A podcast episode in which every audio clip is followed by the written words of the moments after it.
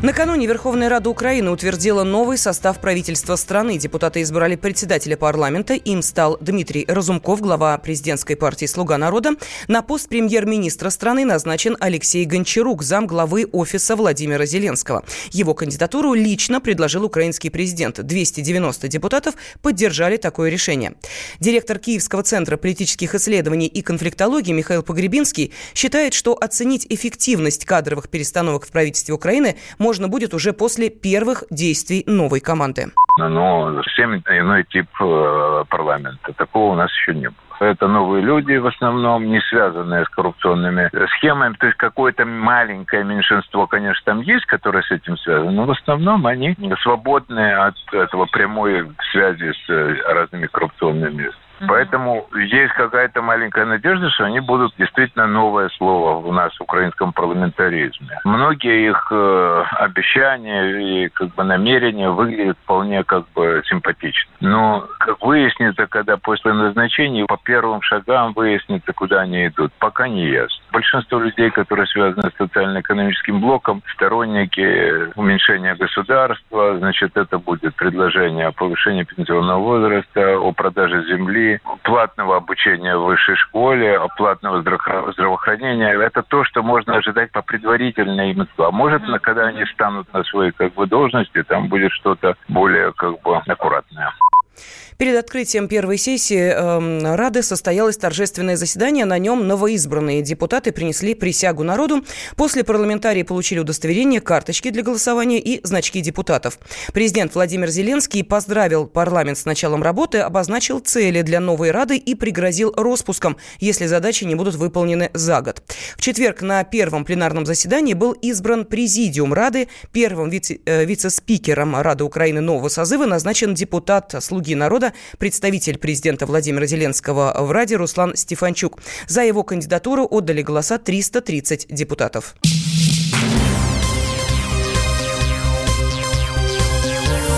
Темы дня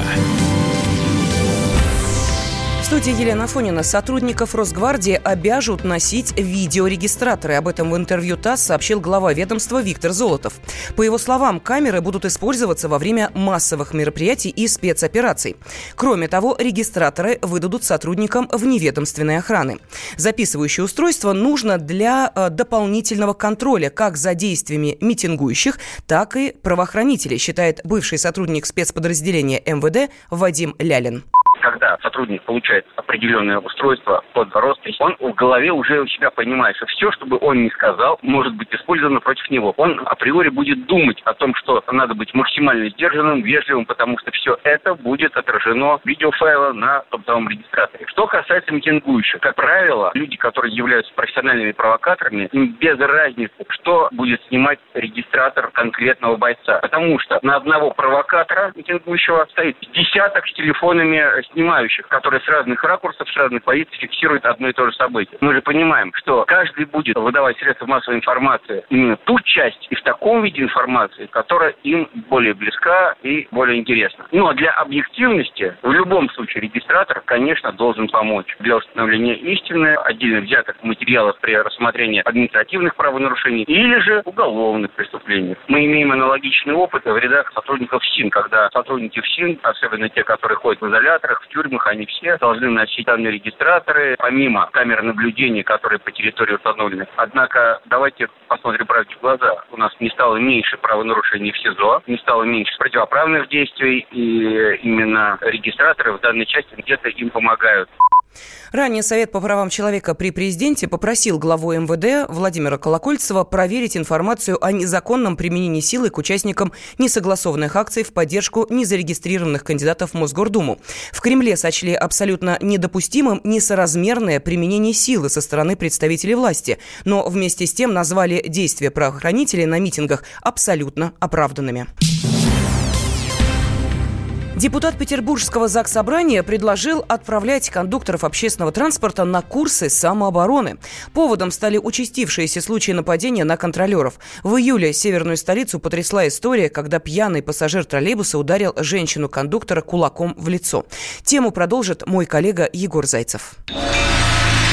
Бабушки-самбисты могут появиться в общественном транспорте. Они будут душить болевыми приемами хулиганов и агрессивных безбилетников во имя справедливости и соблюдения расписания. Такая неординарная перспектива вырисовывается в результате инициативы депутата Петербургского ЗАГСа Алексея Цивилева. Он обеспокоен тем, что в культурной столице участились случаи нападения на кондукторов. В этом году уже пять человек пострадали. И господин Цивилев написал письмо в Смольный с предложением обучить кондукторов приемам самообороны. Вот ответ из Комитета по физкультуре и спорту. Там говорится, что региональное отделение Всероссийской Федерации самбо готово включиться в процесс и обучить кондукторов. Общественность вздрогнула, но сам депутат Цивилев считает, что ничего страшного в этом нет. Есть первичные навыки. Это по большому счету воспринимайте как техника безопасности. Как вести себя с агрессивным человеком, с пьяным человеком, то есть когда к нему можно подходить, когда нельзя. Это не Брюс Ли мы готовим, не Джеки Чана там и не мастера кунг-фу, а именно это в рамках техники безопасности, как общаться с агрессивными людьми. Тысячу видео есть на YouTube, как вот можно и пожилых людей обучить, и женщин. И господин Цивилев считает, что кондукторы сейчас не защищены никак. Видеокамеры в салонах лишь дают возможность найти и наказать дебаширов постфактум. Баллончики с газом и электрошокеры выдавать кондукторам просто опасно. Так что единственный выход – учить кондукторов приемам рукопашного боя. Но транспортные компании, которые возят пассажиров в Петербурге, и государственные, и частные, не готовы отправлять своих сотрудников на татами без объяснения причин. Так что мы зашли с другой стороны. Позвонили самому доброму кондуктору Петербурга Виктору Лукьянову. Это тот самый дядя, который прославился на всю страну пару лет назад. Он выходил на работу в галстуке бабочки и угощал пассажиров конфетами. Это не кино, это цирк какой-то, закричал самый добрый кондуктор. Приколы нашего городка, что-то там соберем всех алкоголиков, там всех бабулек, кучу и начнем руки ломать пассажирам. Я говорю, депутатам делать нечего. Бабулька там 80 лет, она будет там руки кому-то ломать. Там, божьи одуванчики. Это надо молодежь. Как волонтеров надо набирать кондуктора спортивного телосложения. Там. Вот очередная выдумка этих депутатов. Там, я говорю, уже от безделья маются уже. Ехали бы в сельское хозяйство. Там картошку сейчас вот убирать как раз.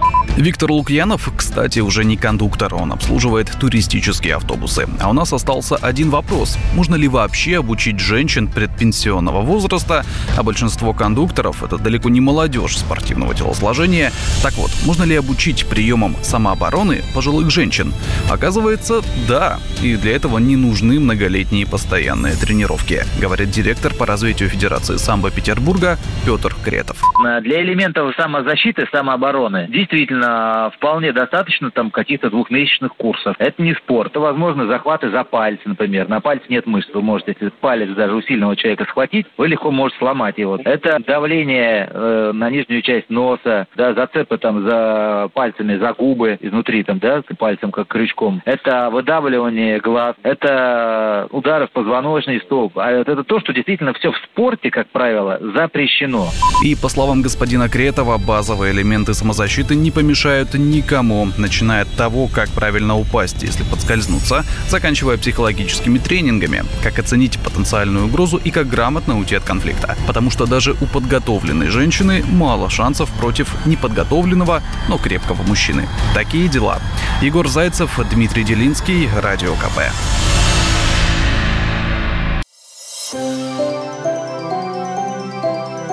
Комсомольская правда представляет. Как тебя зовут? Давид Шнейдров Давид. Почему тебя назвали Давидом? Мама говорила, что звезда родилась. Давид, мы делаем тебе предложение, от которого невозможно отказаться. Синяя или красная таблетка? Я возьму большой куш. Окей, тогда ты пустишься во все тяжкие. Мы всегда платим долги. Самые лучшие фильмы и сериалы по субботам в 9.00 с Давидом Шнейдеровым. Целых два часа смотрим кино по радио.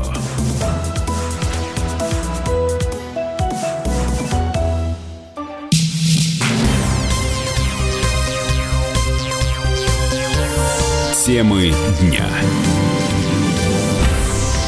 Студии Елена Фонина. Депутат Рады не сумел произнести речь на украинском и рассмешил коллег. Антон Кисе собирался рассказать главе Министерства экономического развития и торговли Украины о проблемах виноделов в Одесской области. Во время выступления парламентарий пытался говорить на мове, но периодически использовал русские слова. После нескольких насмешек депутатов он и вовсе перешел на привычный ему язык. Колеги, шановний пане президент, прем'єр-міністр України, у мене конкретне питання, яке потрібно негайно знайти можливість вирішення. Сьогодні на Одещині працює 20 тисяч, я звертаю увагу, 20 тисяч людей на виноградниках. Всі винпункти загрожені вином. Соответственно, сьогодні уборка на грані срива. Я дуже оперативно прошу щоб негайно втруча... щоб хтось втручався в цей процес. І прошу міністра дати, дати прошу министра дать соответствующее поручение с тем, чтобы помочь Одесской области и можно принять судьбоносные решения, которые бы разрешили этот вопрос. Ранее на подготовительном заседании депутаты Новой Рады устроили перепалку из-за обращения сопредседателя партии «Оппозиционная платформа за жизнь» Вадима Рабиновича на русском языке. Тогда на все, э, на все обвинения коллег депутат заявил, что не нарушал законов, и если говорить на украинском принципиальный вопрос, то ему нужно предоставить переводчика. Ну а тем временем просрочки по кредитам в России выросли. Задолженности россиян увеличились почти на полтора процента. Это уровень 2014 года. Завкафедрой кафедрой денежного обращения и кредита факультета финансов и банковского дела РАНХИКС Александр Хандруев утверждает, что просрочки растут на фоне снижения закредитованности. Поскольку сейчас э, Банк России принял определенные меры по ужесточению условий представления кредитов для банков, Э, коэффициенты риска были повышены, следовательно, банки стали более осторожно подходить к выдаче кредитов. Поскольку представленных кредитов уменьшилось, то на этом фоне, естественно, немножко вырастает задолженность, в том числе просроченная. Это совершенно нормальное явление. К тому же с 1 октября будет показ долговой нагрузки. Банки, естественно, будут подходить э, более как бы выборочно к представлению кредитов, поскольку финансовое положение заемщика имеет очень большое значение для обслуживания этого кредита. По итогам исследований специалисты заявили, что можно ждать роста задолженности и по другим программам кредитования. Товарищ адвокат! Адвокат! Спокойно, спокойно. Народного адвоката Леонида Альшанского хватит на всех. Юридические консультации в прямом эфире. Слушайте и звоните по субботам с 16 часов по московскому времени.